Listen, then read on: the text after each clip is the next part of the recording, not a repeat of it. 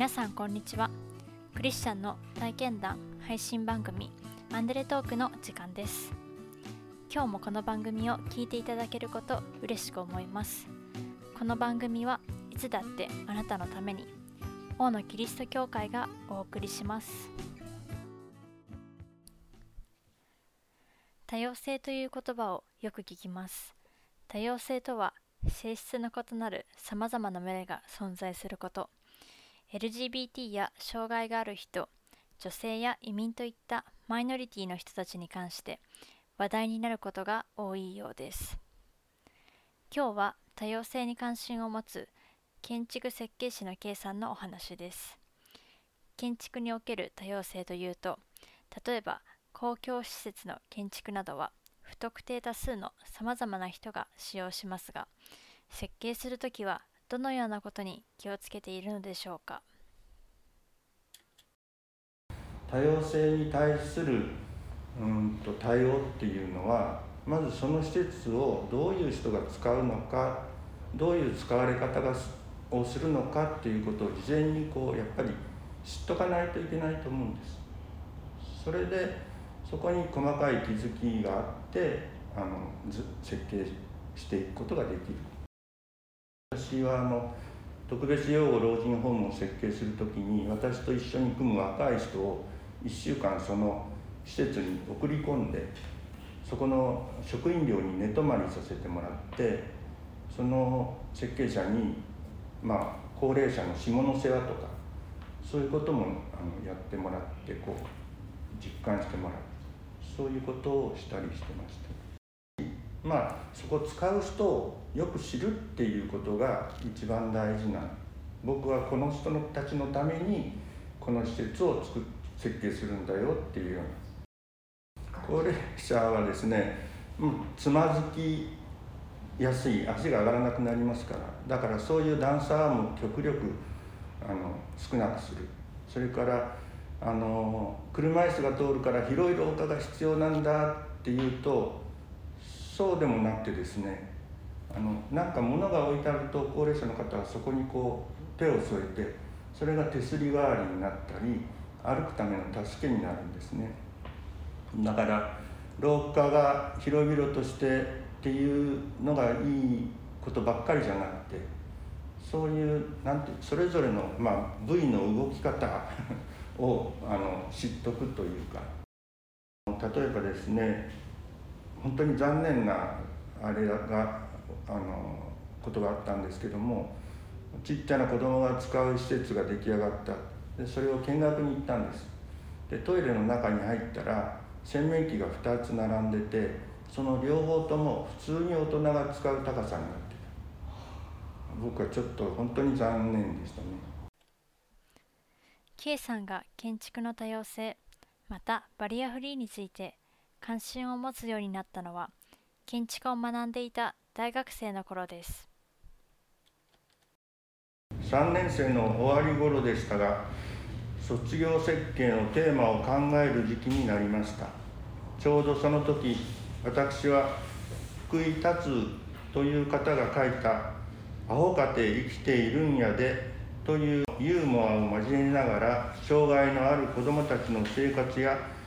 社会を描いた本を読み強烈な衝撃を受けていました。まだこんな世界があるんだと。そこで卒業設計のテーマを障害者施設の立地環境という当時は障害の部位種類によって細かく分けられた中の一つの種類の施設を選んで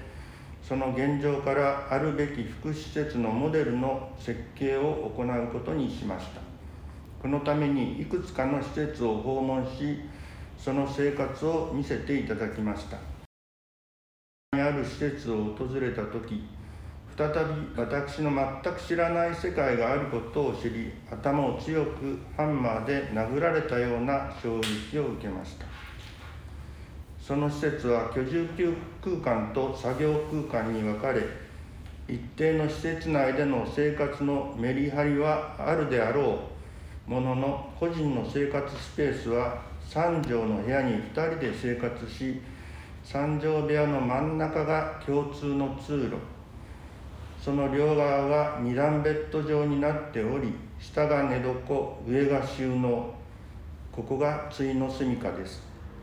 その後私はここで2人の方と親しくなりしばらくこの方たちは法の教会にも通っていました。また当時は青年会というのがあり時々一泊旅行をしていました。浅間山の方の温泉に行ったことを覚えています。一緒に風呂に入るなどして障害のある方の生活の一部を知ることができたのはその後の実際の福祉施設の設計に随分と役立っています。K さんは王のキリスト教会の設計もしています。教会の随所に K さんの細やかな配慮がありますがその中からいくつかご紹介します。ちっちゃな子供から高齢者障害のあるなしの方までが集うっていうのが、まあ、教会だと思うんですね。ですから例えばここの女性のトイレ2階にある。そうするとさっき言ったちっちゃい子供が使えるように洗面器の高さがこう2段に分かれてますね。まあああいうところの、まあ、配慮っつったら偉そうだけども気づきみたいなこれを取り入れようっていう気持ちとか、まあ工夫っていうかとにかく登りやすい階段にしようと。あのその一歩一歩のねこの毛上げ踏み面っていうんですけどそれのバランスであの登りやすい階段になったり登りにくいな階段になったりするんですで一人一人の歩幅に合わせたような形でそれよりちょっとちっちゃめに作ってあの階段のこう勾配を決めました。から手すりは2段あった方がいいだろう。ちっちゃい子もいるから。で手すりは2段つけて。っていうような形です。多目的ホールとラウンジはですねこう裏と表の道をつないでますよね。あれがやってみたかったんですね。とにかくどどっからでも入れると。あのそれで中がスケスケだと。それがあの新しく訪れる方例えば私がその学生の時にあの教会の門を叩いて中に入った。その時のドアは中が全く見えない。何やってるのか分かんない。だからあの勇気がかなりいりました。開けるのに。だけどそういうのがなくてもう自由に入ってこれる方がいいのかなという思いがありましたね。近くの方はぜひ王のキリスト教会にいらして K さんの設計を実感してみてください。他にも様々なバリアフリーの配慮を発見できるかもしれません。そもそも障壁バリアは人の心の中にあることに欲していると思います勝手に人に優劣をつけたりできるできないが人の価値を測るものになったり今やっと多様性という言葉が発端になりみんなが違いを考える時に入ったのかなと思います。今はバリアフリーからユニバーサルデザインの時代へとだんだんと意識が向いてきているように思いますが多様性への関心知識が高まりまず心のバリアフリーが整えていかれないと心のどこかにある優劣の障壁は取り除かれないように思います。心のバリアフリーが整えられるには愛されていることをいつも実感できる環境が必要となるとつくづく思います。自分がそんな偉そうなこと言っときながらやっぱりどっかにその心のバリアがそういう気持ちがある。まあ勝手に評価したりですね。それはあのバリアだと思うんですね一つの。それが除かれない限りは本当にこう自分も幸せになれないんじゃないかな。とまず自分が 愛に満たされた、うん、そそれがないとあのまあ何を語っても虚しいっていうかそういうことだと思いますね。自分が愛に満たされること。それは神様が自分を愛してくださっていると知ることです。K さんが神様と出会ったのは大学生の頃です。K さんは失恋し傷ついていました。恋をして失恋して自分を見つめることができました。自分本位わがままいやらしさあげたらきりのないほど自分の罪深さを知りました。自分の力ではどうしようもない自分があることを感じ私は生まれて初めて自分から教会に行ってみようと思いアパートの近くにあった教会を訪れました。本当に自分のこう罪深さっていうのを散々知らされた時だったんです。で人とはどうやって生きるべきなんだとかそんな書物も読んでだけどもう3日したらコロッと忘れてて依然としてやっぱり罪深い自分がいる相手のことを悪く思ったりいろんなその心の中の葛藤があってある時も本当に死んじゃった方がいいんじゃないかっていうような思いもありました。でそんなんでもうどうしようもないと思って教会に行ってあのまあなんか集会中だけど快く受け入れてくださってで何を聞いたかそういうのは覚えてないんですね。多分その温かい雰囲気だったかもしれません。であのしつこく何を聞かれるわけでもないしっていうその雰囲気だったのかな。それで心がこう急にっていうかあの安らいがなんか晴れ晴れとした気持ちになった。教会で心癒された K さんはその後洗礼を受けクリスチャンになりました。私は人を観察する癖が強くあります。これは自分の中で勝手に人を評価する姿勢につながっています。私は攻撃的で怒りっぽく、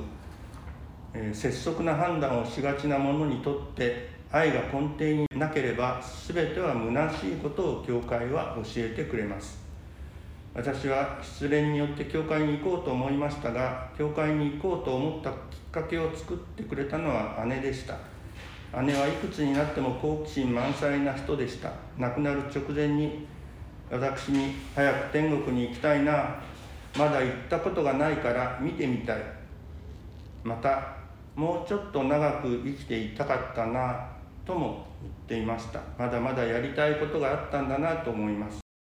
いずれにしろまた天国で会えるのです。クリスチャンにはこういう希望があります。私の関係する人と皆天国で会えるといいなと心から思える人に変えてください。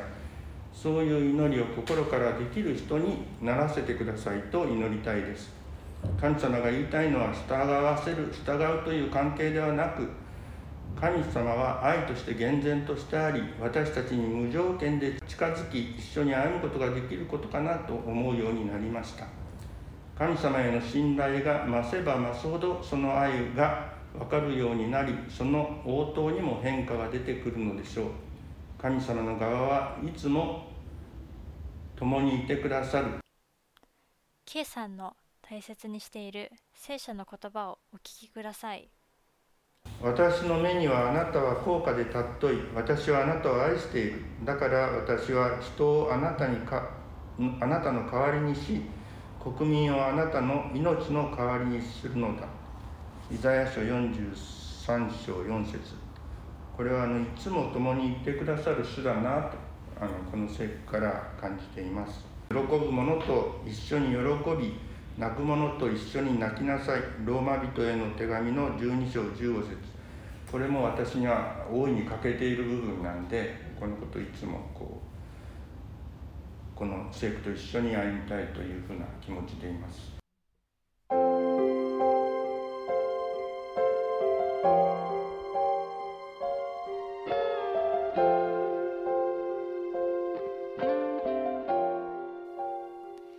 さんは建築を志した時から一貫して多様性と向き合い設計にその思いを織り込んできました。それは使う側のニーズに応えようとするものでした。しかし自分の生き方を喜ぶ者と共に喜び泣く者と共に泣けとのイエス様の言葉に照らしてみるとそうしたくてもできない自分がいることに気づきます。それでもなおこの言葉に近づきたいと願いつつ歩もうとしている K さん。もしかしたらそれこそがイエス様が望んでいることかもしれません。王のキリスト教会は地域に開かれたプロテスタントの教会です。最寄り駅は小田急線相模大野駅北口から徒歩5分です。毎週日曜日の礼拝にぜひお出かけください詳しくは王のキリスト教会ホームページをご覧くださいいつだってあなたのために王のキリスト教会でした。